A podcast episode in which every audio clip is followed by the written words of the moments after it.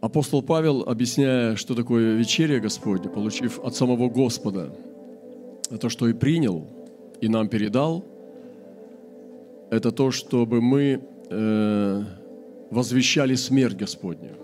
И когда мы принимаем хлебопреломление, хлеб и вино,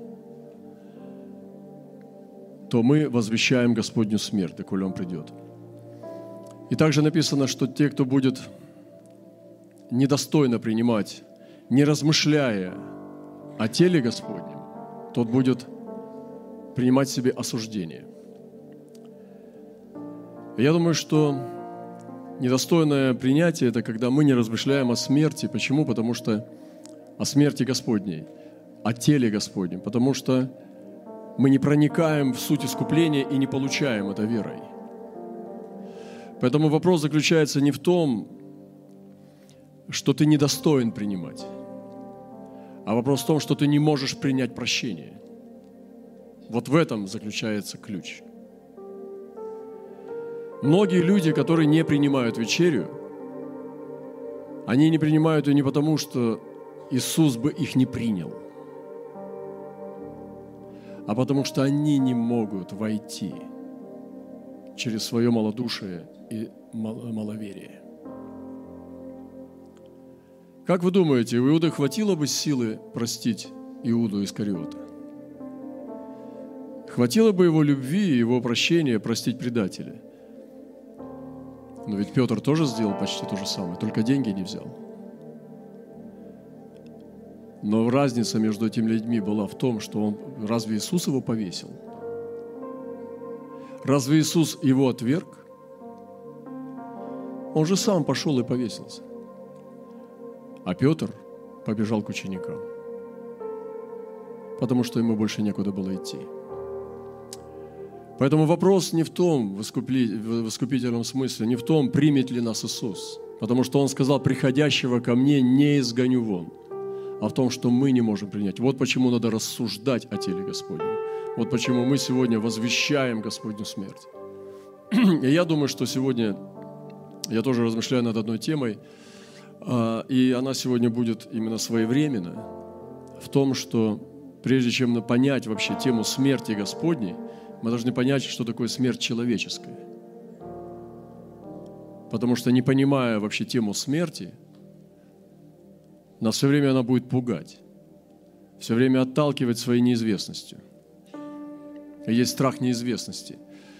И как мы тогда можем рассуждать глубоко о смерти Господней, когда мы не понимаем о человеческой смерти? Вы знаете, когда церковь молодая, у нее еще незавершенный, незавершенный цикл, э, когда э, все уже совершается, как бы, когда колесо закручивается. Знаете, когда колесо двигается, и оно еще, если цикл не прошло, нижняя точка не встала снова вниз, то оно еще не тронулось. И церковь тоже, как это колесо, начинает закручиваться, когда все циклы начинают работать. Водное крещение – рождение детей, браки и похороны. И я тоже ждал, когда у нас начнутся старцы, которые превращаются в старец и в старцев. Не, под, не, не пожилые люди, которые покаялись. Пожилая бабушка, которая покаялась, это младенец в пожилом теле. А именно старицы, которые умудренные, которые омывали ноги святым странникам, которые принимали Э, значит, э, э, странников, омывали ноги святым, которые пребывали в постах молитвах день и ночь. О таких вдовицах написано. Это те, которые состарились в церкви. И это когда церковь уже зрелая. Зрелая в том плане, что она все эти циклы уже прошла. И у нас все чаще, ну, я радуюсь, что у нас благословение детей постоянно – у нас браки постоянно, свадьбы. И как ни крути похороны. И это неплохо, это нормально, когда мы с вами находимся в служении похорон. Но мое размышление сегодня странное будет, я сегодня вам скажу такое суровое такое боевое искусство духа.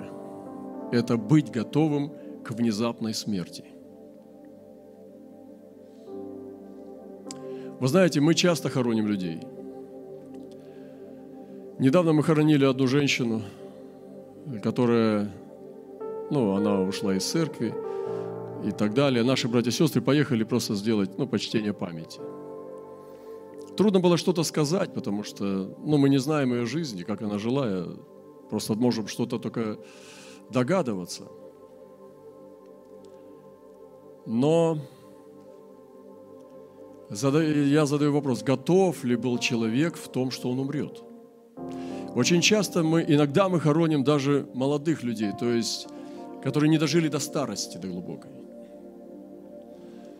Вот, они дожили, даже до 60 не дожили, там, до 55, до 50 не дожили. У меня вопрос. Готовы ли были эти люди? Знали ли они, что это произойдет? И вы знаете, часто мы задаем вопрос, ну, со всеми, только не со мной. Вот это, да, это может случиться с кем-то, но не со мной. Это, знаете, как эффект лото. Что я могу выиграть, вот не кто-то, а вот я. Ну или что эффект того, что тебя не выберет. Что-то плохое. Плохой жребий не для тебя. Я не говорю, счастливый человек, легкая рука, там, легкий глаз – и все такое. Ну, разные глупости суеверные. Но это случается с людьми. И вы знаете, что вообще вот это боевое искусство духа, быть готовым всегда к внезапной смерти, это очень серьезное искусство.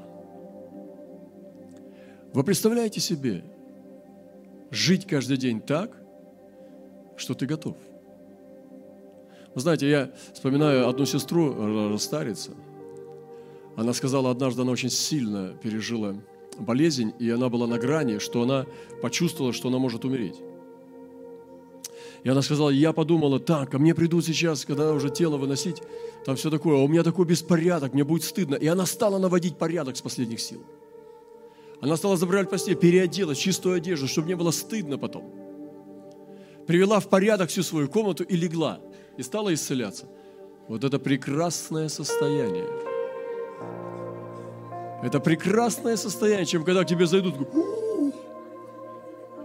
заходят в твой дом, а там просто, а там не пройти. И думают, вот как он, оказывается, жил. И мнение меняется. Когда начинается потом, ну, естественно, родственники, близкие будут потом перебирать вещи личные. А там какие-то вещи, которые бы и не надо показывать. Я не говорю про пистолет. Но я говорю про то, что может быть неприлично. Ты готов к тому, чтобы внезапно уйти, и после тебя не испортилось свидетельство. И я не думаю, что это проповедь к старым людям, к пожилым. Это ко всем. Это может быть с любым человеком из нас. С любым. И когда они говорят, не я ли Господь, не я ли Господь. Ну, ты можешь как закрыть, как страус, голову спрятать в песок, закрыть глаза, я в домике. Но это не помогает, эти домики не помогают. Вы знаете по своей жизни, если вы внимательный, мудрый человек, что некоторые вещи вас постигли, о которых вы не думали, что вас постигнет. Ты можешь сказать, я счастливчик, но это вопрос времени. Ты однажды, когда мудрость придет на тебя, ты перестанешь говорить подобные глупости. Был такой Лаки, счастливчик. Плохо кончил.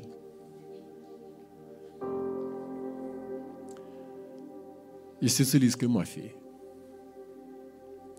Поэтому счастливчик – это не то слово, правда? Нам нужно быть готовым к внезапной смерти. И вот смотрите, что говорили апостолы на эту тему, что говорит Божье Слово. Что говорил Петр? «Справедливым же почитаю, Доколе нахожусь в этой телесной храмине, возбуждать вас напоминанием. Зная, что скоро должен оставить храмину мою, как и Господь наш Иисус Христос открыл мне. Буду же стараться, чтобы вы после моего отшествия всегда приводили это на память. То есть он думал о том, что будет после его смерти. Вы понимаете? Он не свою шкуру спасал. Он думал то, а что будет после его смерти – То есть он думал о том, что сейчас сделать быстро, потому что Господь ему открыл, что он скоро оставит. И поэтому он старался напоминать. Как будет этот переход? Он говорит, я оставлю свою храмину. Храм, тело. И что будет после того, чтобы вы приводили это на память, я уже сейчас на это работаю, чтобы после моего отшествия дело Божие продолжалось. Вы понимаете? Вот человек, который обрел мудрость. Я хочу сегодня каждый из вас вооружить, сделать вам прививку. Если бы здесь вот эту прививку можно было бы укол сделать, я бы всем сделал укол. Самый болючий. Я помню, самый болючий укол, который я когда-либо делал, это от энцефалита под мышку. Красная такая с хлопьями жидкость.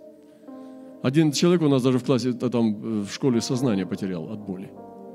Рука отсыхала где-то день или два. Это была ужасная прививка. Я бы такую прививку всем вам сделал. Если бы можно было, и она называется «Быть готовым к внезапной смерти». Смотрите, здесь не популярные проповеди. Вы такую ободрилку не найдете у харизматов. Но это сила.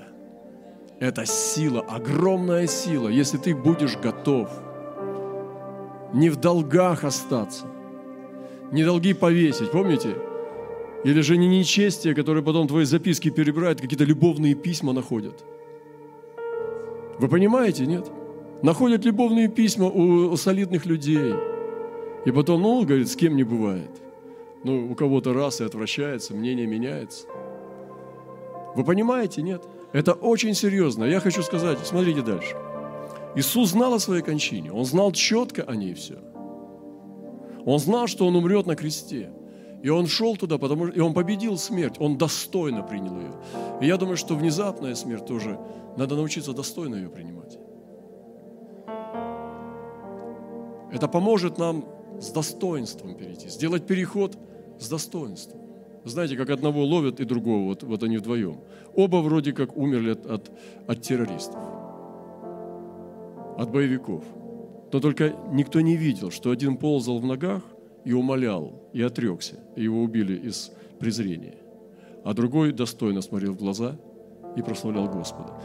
Оба мучениками считаются. Никто не видел, как это происходило, но разница-то между ними есть. Также и здесь недостойный переход. Он отмечается в вечности, а достойный переход тоже.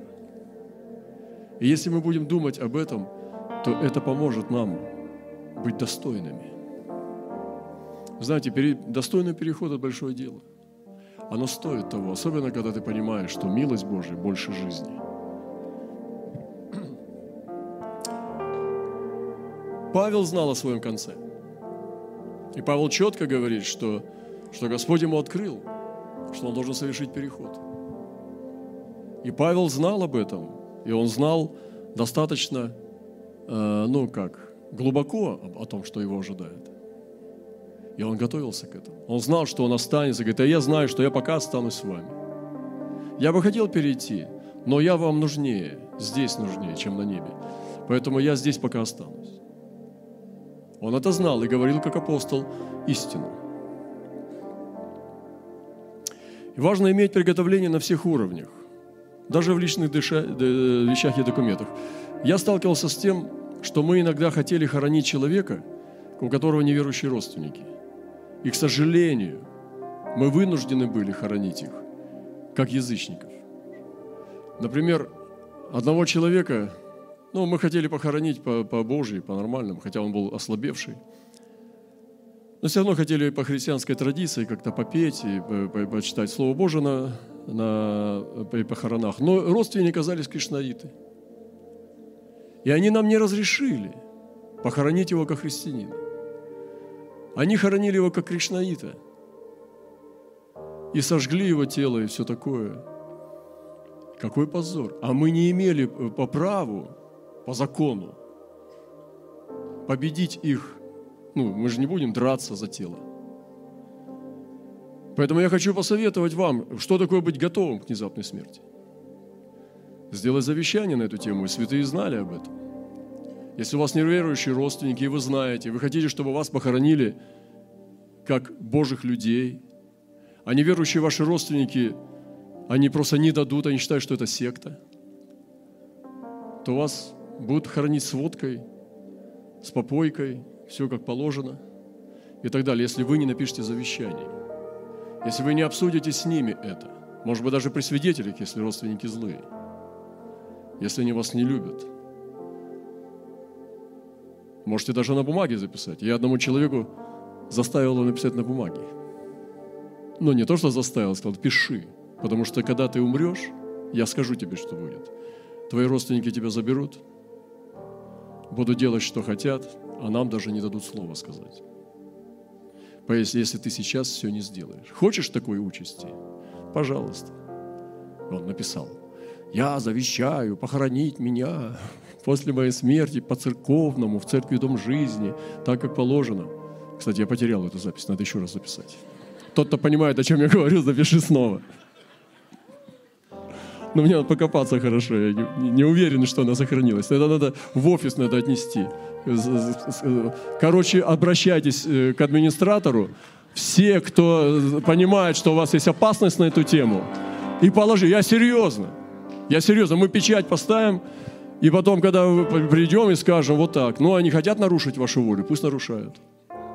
Но мы будем иметь право вас по-христиански. Вы понимаете, это уже мы шуточки здесь шутим, что ли? Это серьезные вещи. Вот скажите спасибо, что я забочусь о вас. Вот это настоящая забота. Это серьезно. Потому что, взирая на кончину их, пометуя веру их, понимаете, если такая будет бесславная, там, я не знаю, что черти будут бесноваться с, это самое, с бокалами водки, там все, драка там, что это такое? И святой скажет, да все равно, все равно на небо иду, хоть ты, хоть ты тресни там. Нет. Для святого человека не безразлично. Как быть важно очень, даже личные вещи, документы, чтобы все было в порядке. Я так говорю, как будто я готовлюсь. Но мы все готовимся. Вообще-то это нормальное состояние готовности. Представьте, что это как здорово, что мы не боимся. Что мы сейчас не носимся, как бы жизнь продлить в Германии. Или как бы в Израиле какую-то таблетку волшебную достать. Чтобы протянуть еще лишний месяц, год-два. Вы понимаете, мы готовимся. Готовимся с радостью. Это вообще-то радостная проповедь. Я, конечно, вас благодарю, что вы так меня поддерживаете, но все равно для меня это радостно, потому что мы свободно входим и туда, и сюда, и вечность туда, отсюда. Свободно двигаемся в этом. Вы видите, как свободно, что мы уверены в нашем спасении. Это прекрасно. Поэтому мы учим уже отсюда о вечности, о Царстве Божьем. Как быть готовым к скорой дальней дороге? Вы представляете, вот человек, который готовится к дальней дороге – к скорой, когда надо очень срочно, вот завтра надо ехать в дальнюю дорогу. Что он берет? Он берет самое необходимое. Он должен поправить отношения. Он должен собрать, лишнего не брать. Вы знаете, когда, ну, я не знаю, что, может быть, кто-то бы, ну, доверил там постороннему человеку парашют собрать. Но даже если инструктор скажет, доверь мне, смотри, у меня корочка есть. Я не, это, я, я тебя уважаю, но, пожалуйста, покажи мне, как ты мой парашют собираешь. И можно я в, в деталях буду спрашивать, я имею право задавать вопросы, почему ты так вот эту веревку сложил? А ты бы жене дал парашют собрать? Я понимаю, что ты ее любишь и все такое. Но сказал, дорогая, собери мне парашют. Мы с тобой столько лет прожили вместе. Вы понимаете, мы должны сами собраться. Мы сами должны собраться. На опасное задание человек собирается сам. Потому что никто, и когда ты скажешь, а я тебя любил, я верил тебе, бамс, и все. Не помогло. А где был Бог? Ну, Бог был в твоей голове, когда ты собирал парашют.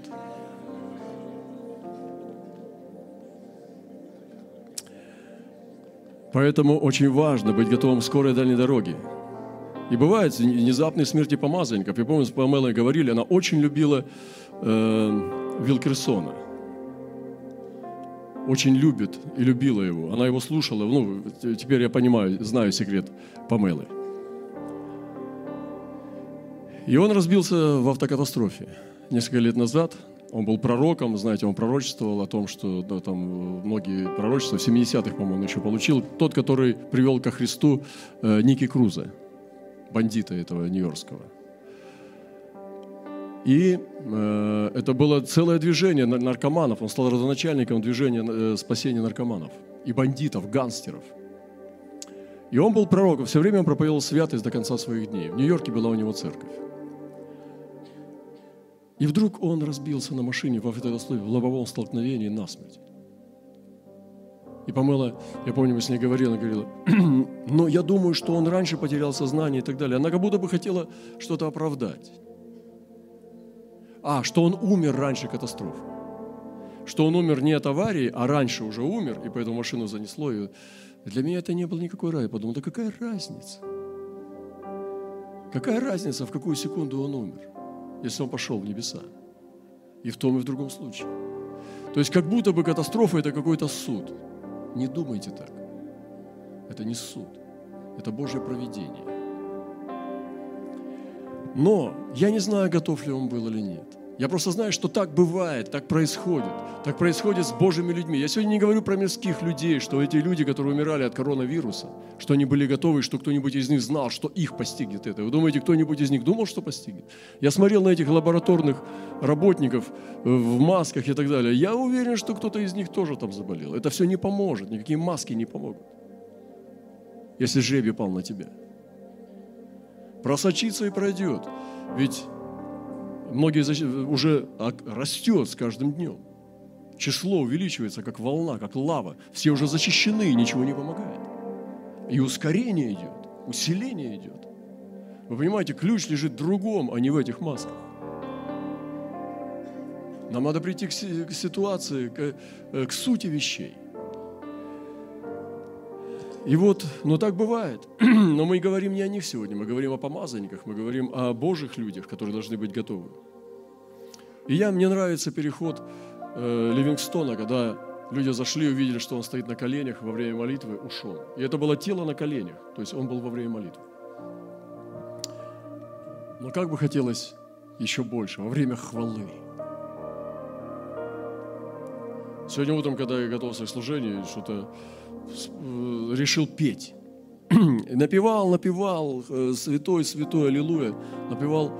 Я думаю, как хорошо было бы вот в такой момент уйти. Во время пения, не когда, о, вы все недостойны. Не во время ругани там, помните, как он там что-то сидел, ругался, ругался и упал. Этот, э, как его, навал во время ругани, во время матершины, во время хвалы, во время прославления. Поэтому славьте. Славьте всегда. Славьте, славьте, славьте. Во время славы. Представляете, переход во время хвалы. Переход, фу, и пошел снова туда, встал, как будто бы ни в чем и не бывало. И продолжаешь. Все помазанники, мне кажется, настоящие люди Божии, они были готовы к внезапной смерти, потому что Господь предупреждает. Они составляли завещания, давали посмертное напутствие. Посмотрите на Авраама. Он насыщенный днями ложился и отошел. Помните, как Яков ушел? Сыновей позвал, дал пророчество каждому. Потом поднял ноги на постель, лег и ушел. Так написано, что он поднял ноги на постель и ушел. Вот так уходили Божьи люди, представляете? Исаак, Авраам, Иаков написано насыщенные днями. То есть их кости были сытые. Кости были полные мозгами жизни. Они отдавали завещание, давали пророчество, положили свои ноги и спокойно выдыхали свой дух. Какая красота!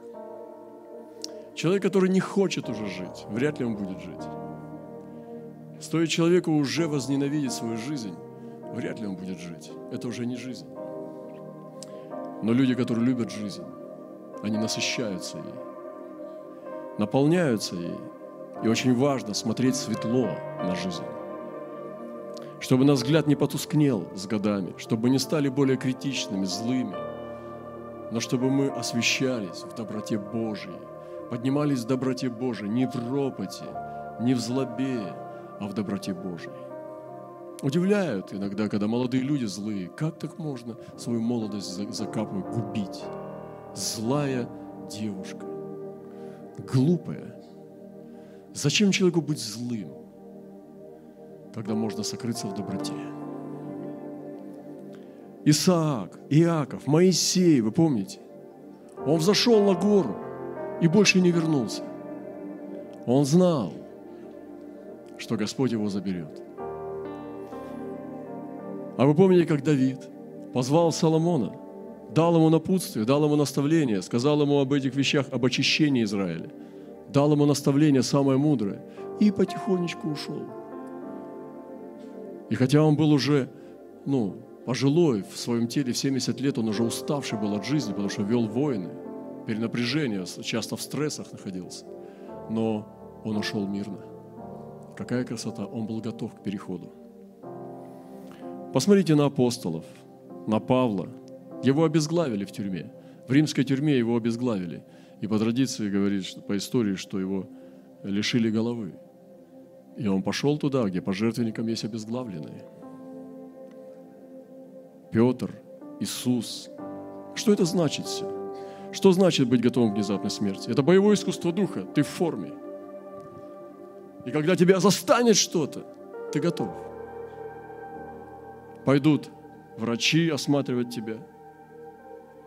Пойдут близкие друзья или родные смотреть твои личные вещи. Делить твое наследство. Все чисто и прекрасно. И все в порядке. Все на своем месте. Быть готовым. Что это значит? Это быть готовым к вечности. Это состояние готовности к вечности, к вечной жизни. Не к смерти, не к небытию, а к вечной жизни. Что значит быть готовым к внезапной смерти? Я говорю быть не готовым не к смерти, а к вечной жизни – Смерть – это переход. Это всего лишь название техническое. Это техногенный язык. А жизнь – вот к чему нам надо быть готовым. К вечной жизни. Это быть готовым к воздаянию. Что за все, что ты делаешь сейчас, ты получишь воздаяние. Награду за добрые дела – и пусть Господь омоет нас, все злые дела, чтобы Он это не вспоминал здесь, на этой земле. Не там пусть Он нас простит за злые, а здесь пусть простит за злые, а там воздаст за добрые. Мы не должны ждать, что там Господь нас простит за злые. Мы должны здесь позаботиться, чтобы здесь Он простил за злые. И мы не должны здесь искать награды за добрые – мы должны там искать награды за доброе. Поменяйте все местами. И тогда нам там не надо будет стыдиться. И сатана скажет, смотри, что он делал. Он скажет, где? Что он делал? Он это там оставил. По ту сторону Иордана, потому что он там покаялся. Он там оставил это. Поэтому здесь никто об этом ничего не знает. Но когда ты с собой притаскиваешь это туда, там придется за это отвечать. Поэтому оставь здесь, при жизни, свой грех и все свои злые дела. А доброе не ищи воздаяния здесь. Потому что когда тебя здесь воздадут и будут только плескать, там вечности уже нечего давать. А мы уже дали ему медаль, там уже дали. Когда? Господь, я вот это, я и там, и то. Ну как когда, помнишь? Ты уже это все прокутил. Все, всю награду свою ты уже принял, съел, всю славу, тебя так прославляли. Помнишь, ты же не остановил свое прославление. Я помню, выходит на сцену, народ встает и, и он так стоит. Долго, минут пять. потом шесть, семь, восемь, десять. И они еще сильнее, еще сильнее.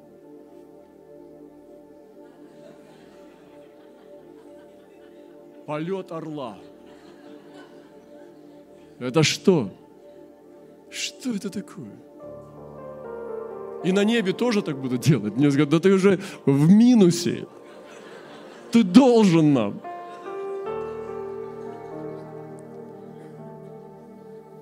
И, конечно же, что это значит? Это быть готовым к встрече с Богом, к самим Богом, самим Иисусом. Поэтому, дорогие братья и сестры, слава Господу, и принимая сегодня хлебопреломление, мы смерть Господню возвещаем, доколе Он придет, потому что Он перешел вечность, и Он восел одесную престола. И мы с вами также должны видеть вечность. Не бойтесь смерти. Эта старуха с косой не должна за нами прийти. За нами должен ангел Божий явиться. За нами должен Иисус прийти. Поэтому те, кто верит, они не увидят смерти вовек. Вот этой женщины, этой старой бабки с косой они не должны увидеть. Мы не должны при переходе увидеть смерть. Мы должны увидеть Господа жизни. Поэтому к этому готовьтесь. И быть всегда готовым. Какая красота! Какая красота! Это мощное боевое искусство, могущество.